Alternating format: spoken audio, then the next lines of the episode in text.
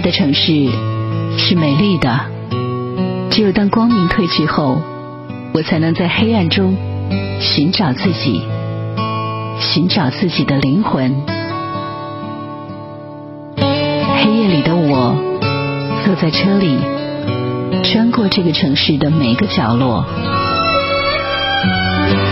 当心有的月光洒满世界的时候，仍有我在陪着你，温暖你。城市城市夜不眠。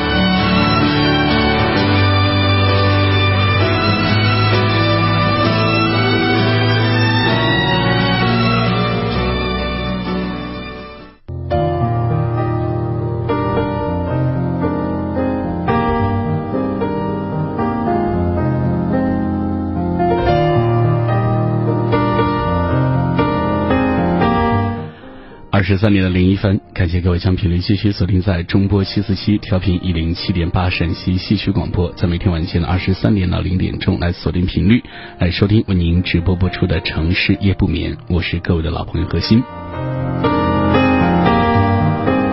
今天你过得怎么样？有没有一些特别新鲜的事情在你身上发生呢？或者说有没有一些特别的事在你身上发生呢？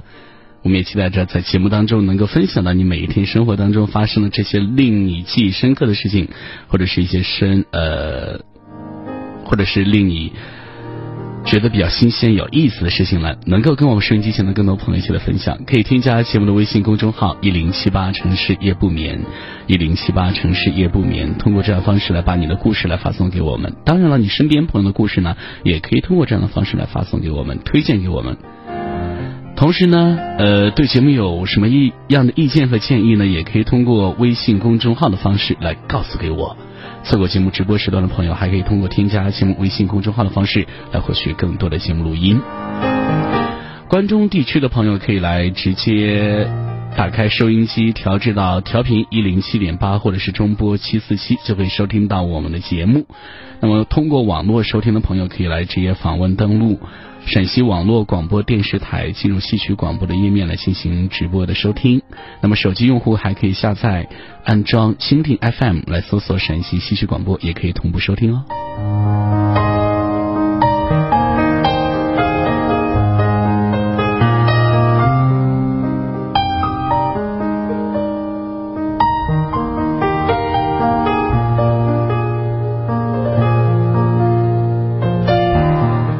在今天晚上的节目当中呢，我们继续还是按照惯例安排了很多的故事要跟您来分享。那么在听故事的同时呢，也希望能够把你收听的感受来跟我们一起来交流。好，马上进入我们今天的故事环节。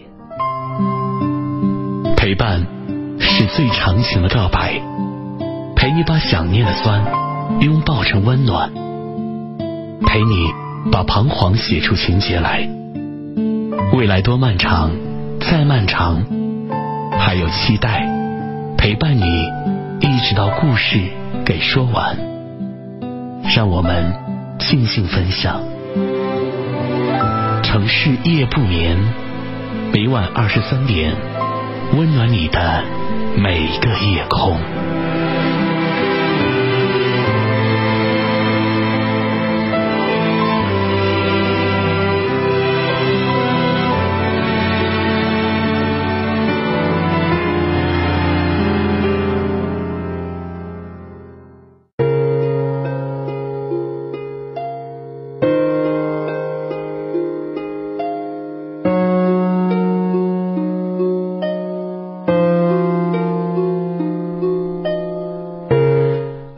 部门经理是一个四十多岁、和蔼到无以复加的中年人，对上呢是不卑不亢，对下则是一视同仁，每天都是嘻嘻哈哈的，业务能力强，信佛。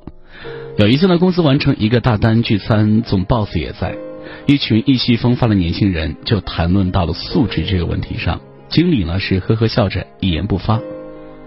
这个时候呢，有一位姑娘说：“我吃饭啊，就受不了别人吧唧嘴儿。”又有人说，我那吃饭啊，人不上桌，菜不齐呢，是不能动筷的。应者如云，我也搭了声儿。boss 说这个事情好啊，以后谁要是吃饭吧唧嘴呢，就让谁来买单。这次呢，等菜齐了再吃饭吧。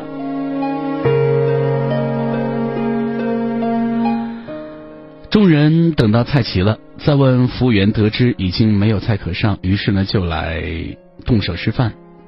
便在这时，我们这位平日里呢最和蔼的经理说：“等一等。”他笑脸满面，拿了一个盘子，在几盘菜上各加了一点菜，又叫服务员上了一碗米饭，随后笑着说：“你们吃，我去外头随便吃点我吃饭吧唧嘴，怕碍着你们。”说着呢就出去了。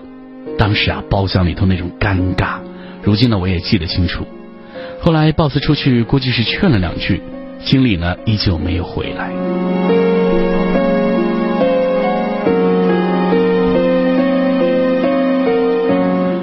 第二天到公司，这位和蔼的经理如旧，在今后的日子里也是这样，并没有记仇的现象，也没有针对谁。今后呢，部门聚餐，他也从来都是在场，吃饭斯文得体，别说吧唧嘴，如何劝，滴酒都不沾。当时我始终不明白。这位从上到下不露任何锋芒的经理为什么会这样做呢？这个问题呢，一直在困扰着我。那时候始终认为，他当时的表现和今后表现两面性，他只是在为我们上课。辞职的那一天，我问了经理这个问题，他跟我开玩笑说：“口能言为密，心不能言为密。”我是位大师啊。这是禅宗的法门，今后你在心上体会到了，就是懂了。现在我讲了，你也是不懂。我觉得经理呢是在故弄玄虚，但是不得不说的是，我很崇拜他。有些人可能按照我的描绘，会觉得他是一个像弥勒佛一样的人物。事实上，他身材匀称，五官端正，由内而外所散发的气质，让我第一次知道什么叫做君子如玉。尤其他说话的口音就像是蔡永康一模一样，所以他给我的印象特别深远。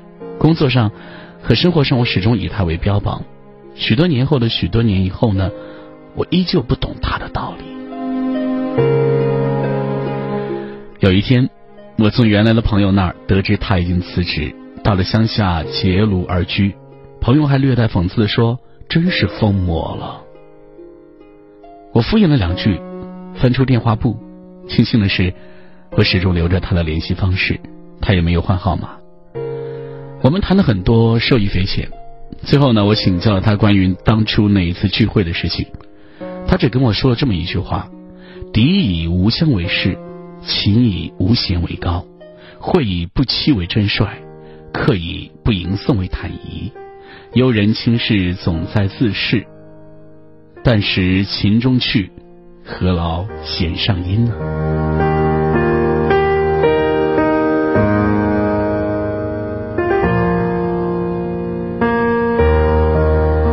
后来我思来想去，依旧是算不得通透。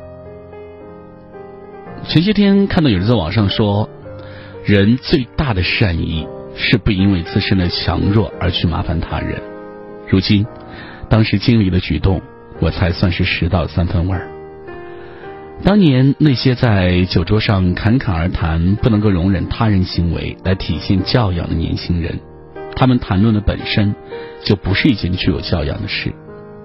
当然，我也是其中之一。以一个地方为目标，出发心却是错的，走在这条路上，自然也是错的。我觉得，一个人的教养是对自身而言的，并非是对他人而言。当你的教养到了一种。他人需要去包容你而改变自身的时候呢，这本身就是极具没有教养的行为。行善不以为名而名从之，教养亦如是。二十三点的零九分，城市夜不眠，我是个心。下面这首歌来自林宥嘉，《长大的童话》。离开梦境。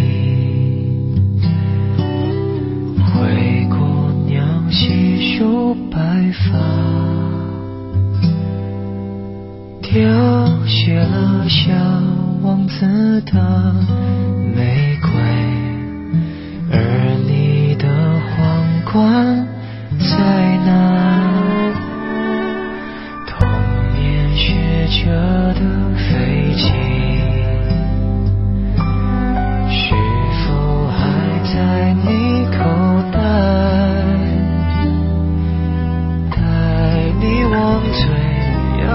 心底厨房，所有烦恼都放下。你也一样会寂寞吗？执着的还相信童话，才能抵抗强大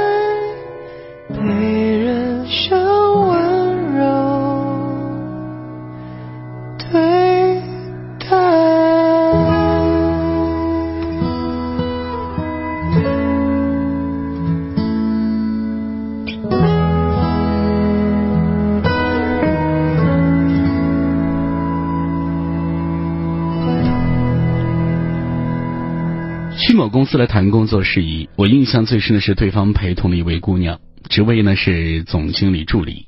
在公司门口呢，她正因为一个快递包裹破损的事情呢，在大声训斥前台的女孩，逼着人家和已经解释的面红耳赤的快递小哥的要说法。我很奇怪，既然你也在场，为何不跟快递小哥说，而要难为前台呢？助理回答说。这是前台的工作职责，我当然要跟他说。再说了，像送快递的那种人，我跟他说话都掉价。事情呢谈的还算是顺利，对方提出一起来吃饭。这件事儿呢，又是由助理安排陪同的。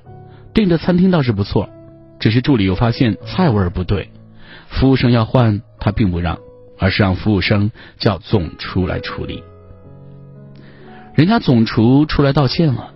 但助理呢，还是不让把那盘要换的菜拿走，而是等换的新菜上来了，才让服务生端走上一盘。助理说：“这盘菜拿下去，肯定是再加工又拿上来了，怎么可能重新用食材再做呢？”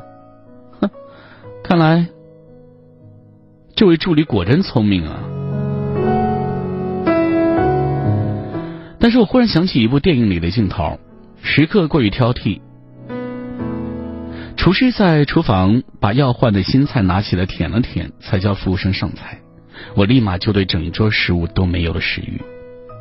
后来再去那家公司，发现总经理换了一位助理。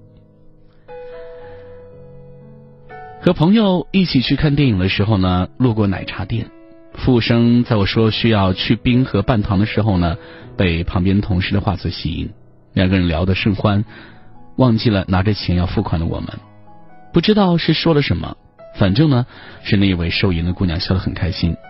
终于等到她再次把注意力回到我们身上时，我才又说了一遍奶茶的要求。拿着奶茶离开之后，朋友说。我和你在一起啊，脾气也会变得好起来。刚才那个心不在焉的服务生，换做之前呢，我一定会发火的。而你只是平心静气又说了一遍。我说，第一，我们心情好想喝一杯奶茶，没有人可以破坏。第二，服务生笑得那么开心，一定是遇到好事儿了。我们不赶时间，身后又没有等候的顾客，就给他时间片刻。欢乐就对了呀！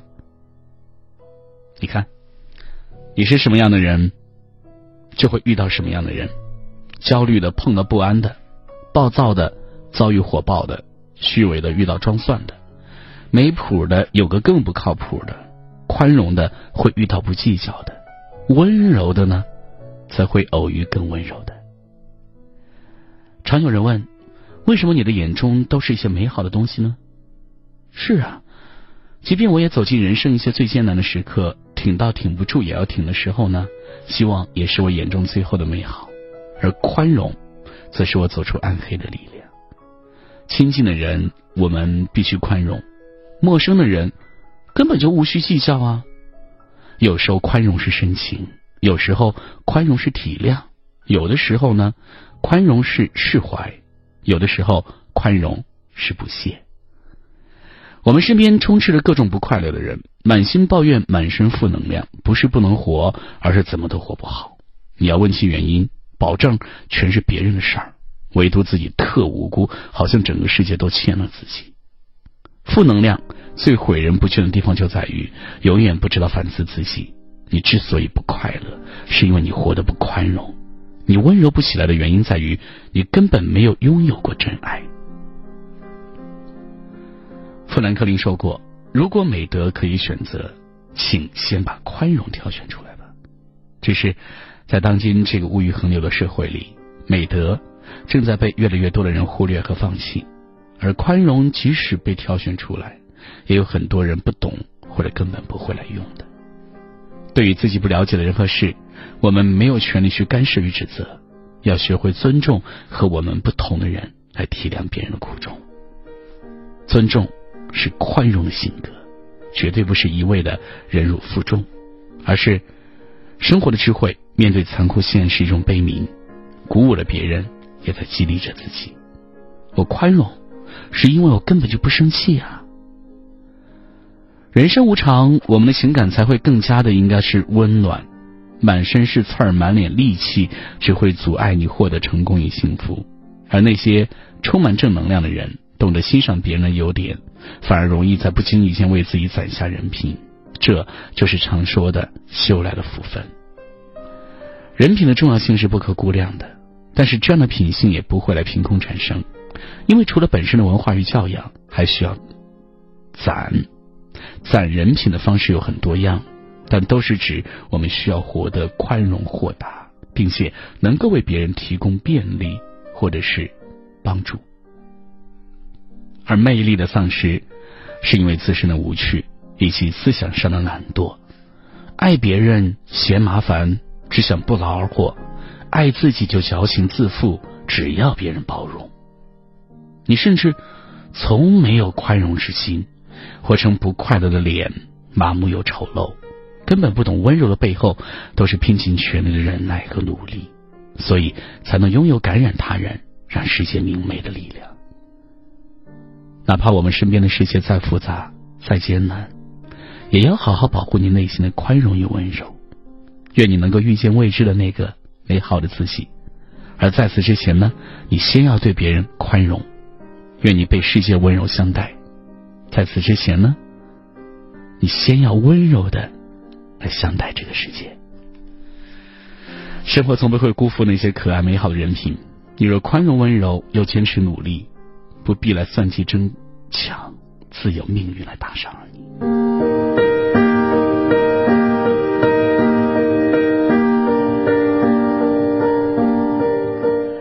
这里是每天晚间的二十三点到零点钟为您直播播出的城市夜不眠，我是何鑫。您正在收听到的是中波七四七调频一零七点八陕西西区广播。收听节目的同时，也希望各位能够来添加关注节目的微信公众号一零七八城市夜不眠一零七八城市夜不眠，来获取更多的节目方面的资讯。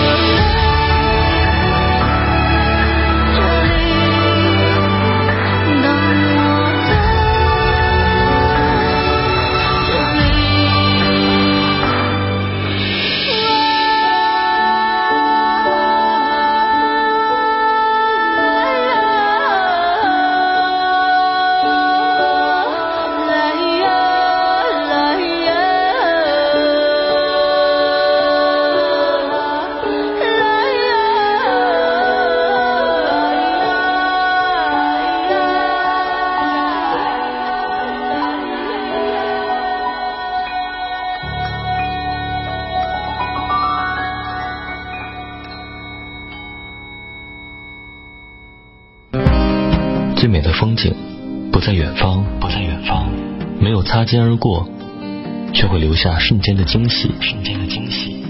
无需相见，那眼眸依然深邃含情；无需回首，那身影依然是心中最美的风景。人世间有一种相遇，不是在路上，而是在心里；人世间有一种陪伴，不是在身边，而是在灵魂。城市夜不眠，核心与你温暖相伴。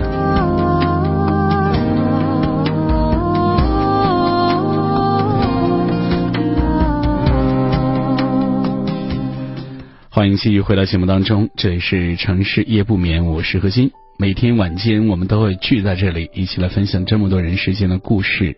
我们也期待着能够在节目当中早日分享到你的故事。可以添加关注节目的微信公众号一零七八城市夜不眠一零七八城市夜不眠。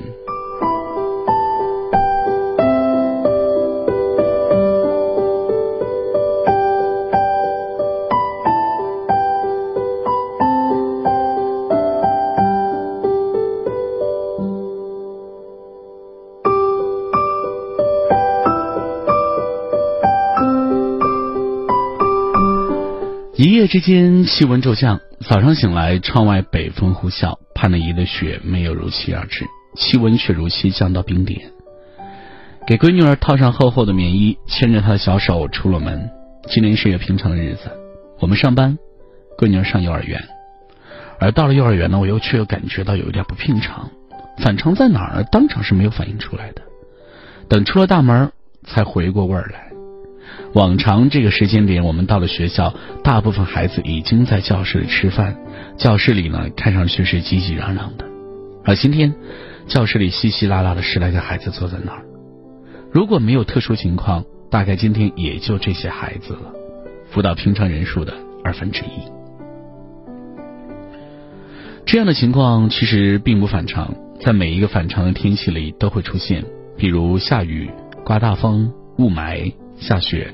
气温骤降，气温突升，这些都会成为家长不让孩子出门的理由。坚持上幼儿园的孩子只有两种，一种呢是家里没有人看孩子，另外一种是觉得不能因为天气原因而改变了孩子的上学习惯。那些三天两头请假的孩子，被我们称为幸福的孩子，他们被人照顾的是无微不至，出门怕感冒，运动怕伤着，走路怕累着，吃饭怕噎着。随时呢，都有人为他们做好了打算，为他们挡住了风，遮住了雨，营造着温暖而舒适的环境。而细想起来，又觉得哪里不对劲。这样的保护算不算是过度保护呢？什么坑都帮孩子盖住了，他哪有机会自己跌倒再爬起来呀？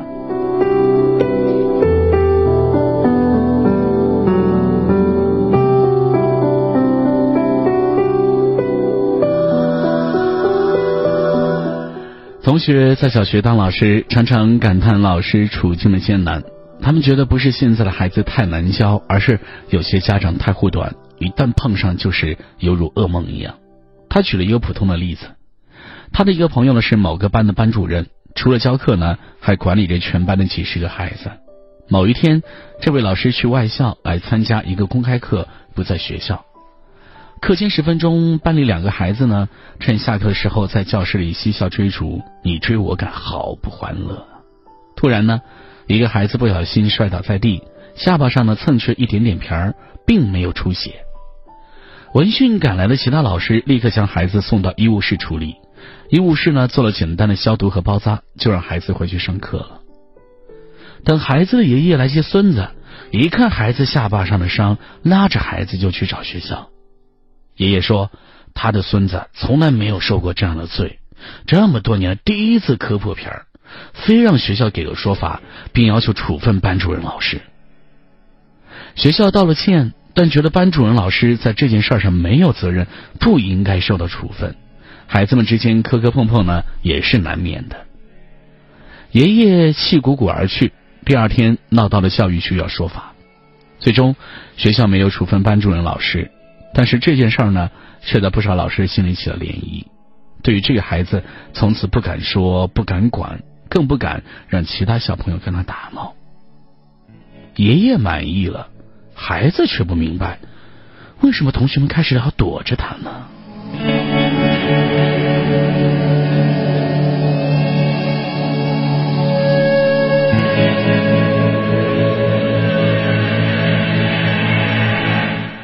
古时候呢，也有一个著名的案例，就是有一对夫妇呢，老来得子，对这个儿子宝贝的不得了，百依百顺不说，还觉得自己的儿子是一个天使。孩子小的时候呢，从邻居的家里拿一点小物件回来，父亲、父母不但不责问，还夸孩子能干。孩子觉得受到鼓励的行为就是好的，于是呢，时不时的给父母拿点东西回来。直到有一天牵了别人的牛往回走，被人发现，情急之下打死了人，杀人偿命。临上刑场的那一刻，他要求再吃母亲一口奶。当母亲含泪敞开胸怀，他却一口咬下母亲奶头，以示对母亲这么多年对他纵容的不满。有多少这样的父母，当孩子长大以后，在孩子跟前念叨：“我为你做了那么多，受了那么多罪，却没想到你长大了这样的不争气。”父母也好，祖父母、外祖父母也好，都是打心眼里疼孩子，觉得孩子少吃一点苦，自己就尽了最大的责任，对得起孩子了。孩子长大了，就应该变成自己希望的那个样子。聪明、懂事、能干、孝顺，但事与愿违，觉得孩子不成器，辜负了自己这么多年的付出。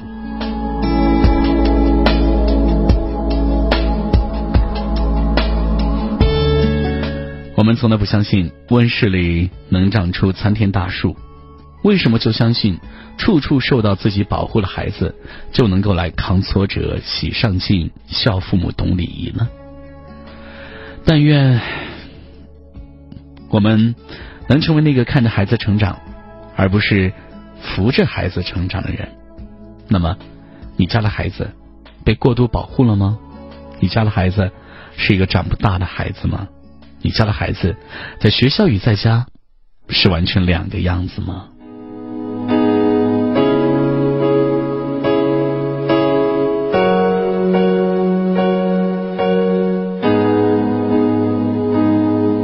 不是你的想法，他们都了解；不是你的温柔，他们都接受。只有相信自己曾经的选择，只要自己知道在做些什么。多少个黑夜，多少个不眠，多少个夜里为你追逐。只要相信自己曾经的选择，看天边的彩虹是那样的美丽。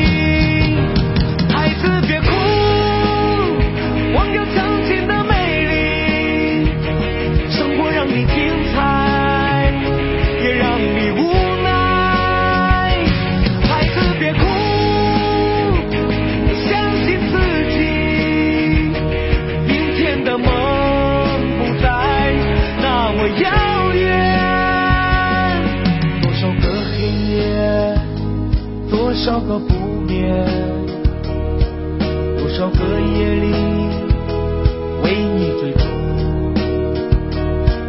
只要相信自己曾经的选择，看看天边的彩虹是那样的美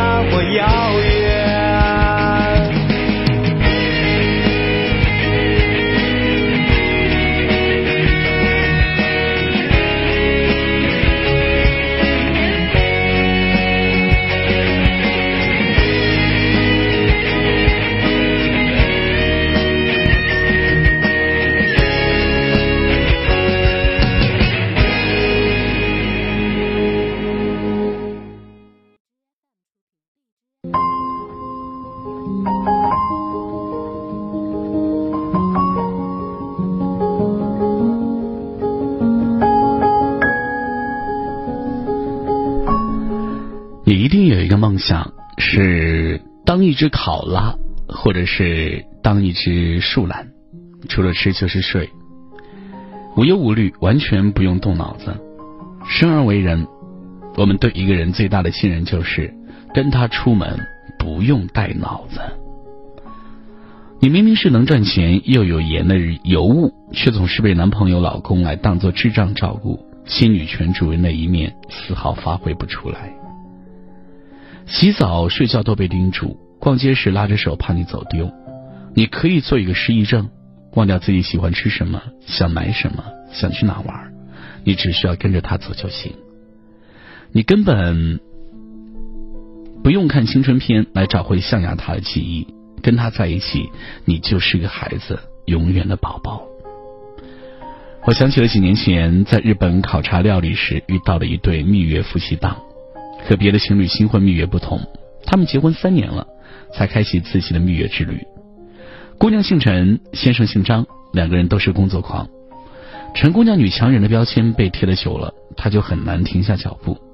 直到婚后第三年，才好不容易腾出时间去补上蜜月旅行。形成鲜明对比的是，生活中的她像一个小企鹅一样，只会点头摇头，完全不能自理。她说，跟她先生周末出门逛街，最怕碰到的不是前任，而是员工。他怕员工看到自己这一副小鸟依人的样子，回到公司霸道女王的形象就全没了，失去对员工的控制。因为他觉得自己像个傻子一样，从来不带脑子出门。他说：“老公就是他的大脑，是他的眼，是他指南针。”他们用一年的时间周游了二十多个国家，拍了很多照片，吃过很多料理，住过无数经典的酒店。他说：“这一年，他没有学会任何一门语言和技能，只需要打扮和呼吸，因为她老公是全能啊！真想看她老公带着她上《爸爸去哪儿》。”经常听很多人抱怨。恋爱之后呢，自己要学习的东西太多了；结婚之后呢，感觉自己就像是一个百科全书。但是在陈姑娘和她老公这里呢，原来爱也可以是一种解脱，一种灵魂上的释放。你对事业的野心丝毫不用收敛，也不用马上变身为家庭主妇，你只需要累的时候开始老公模式，来做一个安静的考拉。不仅因为你爱他，更因为你信任他。上学的时候，我们不怕不负责任老师，只怕没有神一样的同位。今天数学课二次函数讲了什么呀？英语第三单元单词要抄几遍呢？明天语文检查哪一篇背诵来着？对了，下午物理考试我还没复习呢，别忘了选择题暗号啊！还有一些等等等等等等。我们对一个人信任的启蒙，或许不是从老师开始的，而是从同桌开始的。老师经常批评学生一句话，就是“你上学又没有带脑子呀”。殊不知，有了神一样的同桌之后呢，一个人就变得越来越懒，上学连脑子都不想带。说到这里，你有怀念你的同桌吗？最近流行一句话，就是一个人成熟的标志，就是不用你妈提醒你穿秋裤，你自己觉得冷就会主动穿上。小时候谁会怕冷啊？越冷越抗冻。你妈让你干什么你就干什么，你妈说冷你就冷，你妈说吃核桃补脑你就吃核桃，因为她包办了你生活的全部，你只需要照着做就不会吃亏，还用带什么脑子呀？我们在每个阶段都有一个最信任的人，那种信任就是你什么都不用管，只需要等待结果就好。如果能够一直保持下去，这就是一种莫大的幸福。你可能之前很讨厌秀恩爱、秀幸福的行为，但是自从被宠上天之后呢，恨不得全世界都知道。因为一到饭店，他点菜的最后一句就是，永远都是所有菜不放辣椒，饮料全部常温，等等等等等等。下雨天，车永远开到三米之内你能上车的地方，你不用怕淋着鞋子弄脏了鞋。到国外旅游。你的电话卡、充电器、货币全部第一时间换成当地国家的，你不用担心通不了话、没有钱花。拍照时各种角度给你拍几十张，最后挑一张最好的发朋友圈之前呢，全部把图 P 好，来打消你的选择恐惧症。活着活着就成了一个幸福的傻子路痴和孩子。在我的眼里所谓逆生长不是岁月在脸上不留痕迹而是你的心回到了童年要做的事越来越简单。也许别人会笑你连生活都不能自理有什么可骄傲的？那是因为他们不懂啊。所以爱的另外一个名字不叫独立而是随你。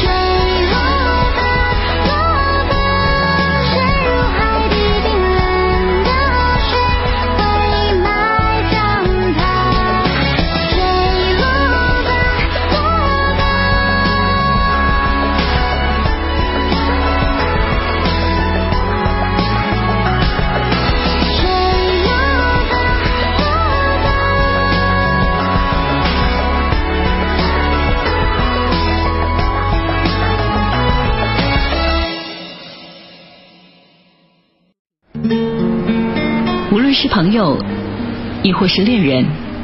如果有个人记得自己关心自己再难的事情好像都容易度过一些。哪怕这个人只是陪你散散步聊聊天而已。或许幸福就莫过于孤单的时候有人惦记着你。陕西戏曲广播城市夜不眠。每晚十一点温暖你的整个夜空。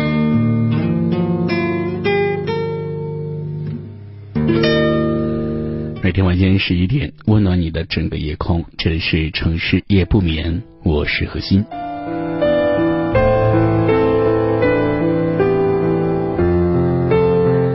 前天有一个姑娘跟我说，她去迪拜体验了高空跳伞，并且跟我看跳伞的视频。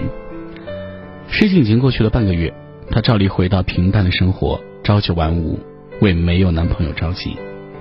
然而她说，他终于知道自己还能做这么疯狂的事。以前，他连坐摩托车都要紧紧搂着骑手的腰。在回国的飞机上，我一直在想。也许过去呢是小看自己了。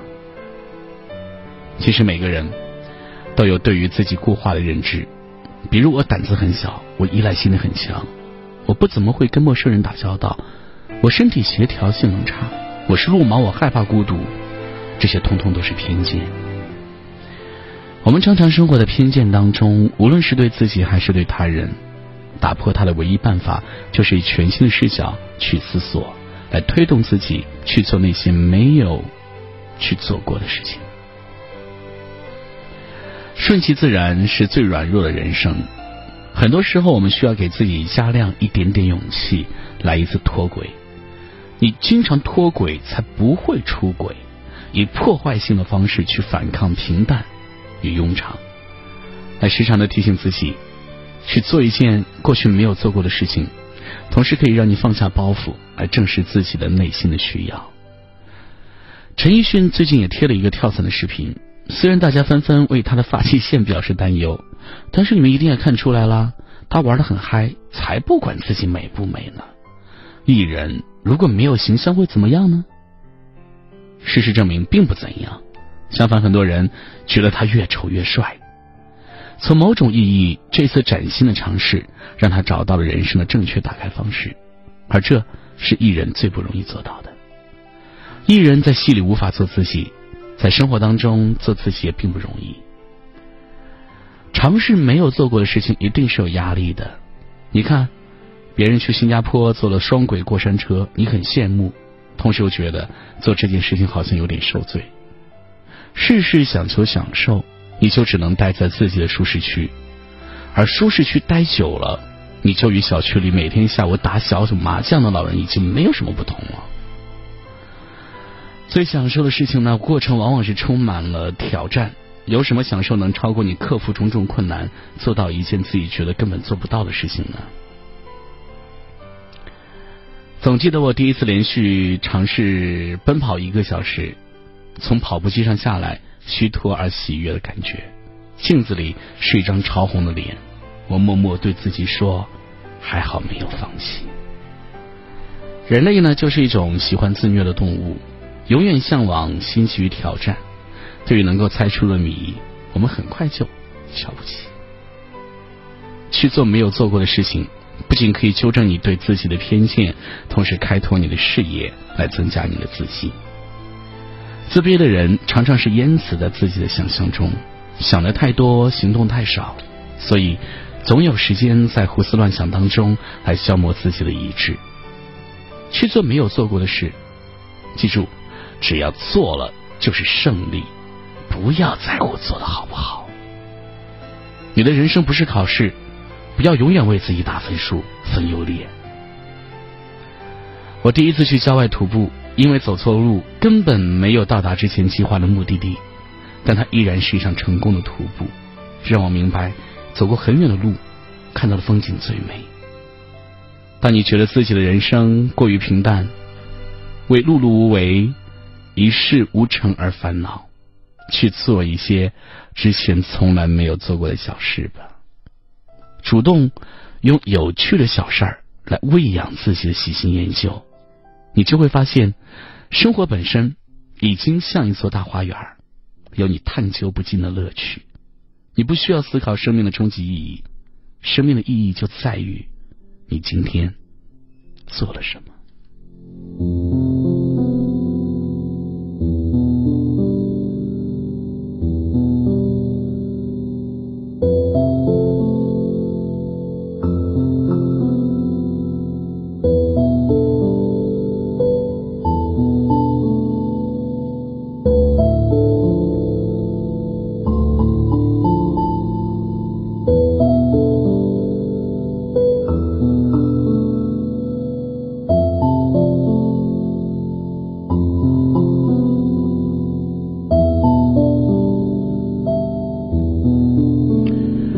里是城市夜不眠，每天晚间二十三点到零点钟，通过中波七四七调频一零七点八陕西戏曲广播的电波为您直播播出。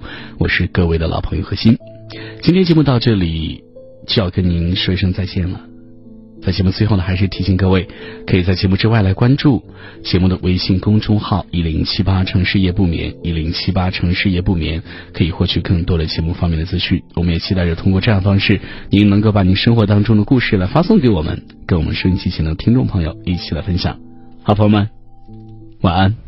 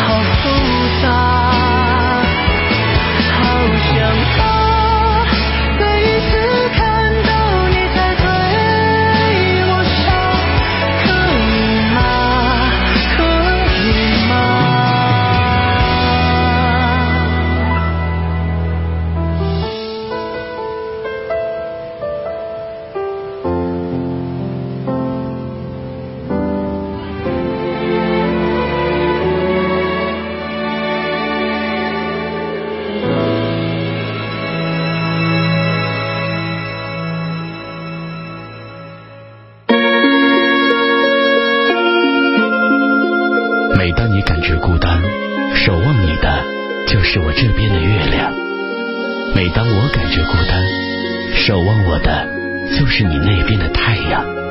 无论快乐、酸甜苦辣，我们一起来分享。城市夜不眠，欢迎关注节目微信公众号一零七八城市夜不眠，获取更多节目资讯。温柔的说晚安，就像在我身旁。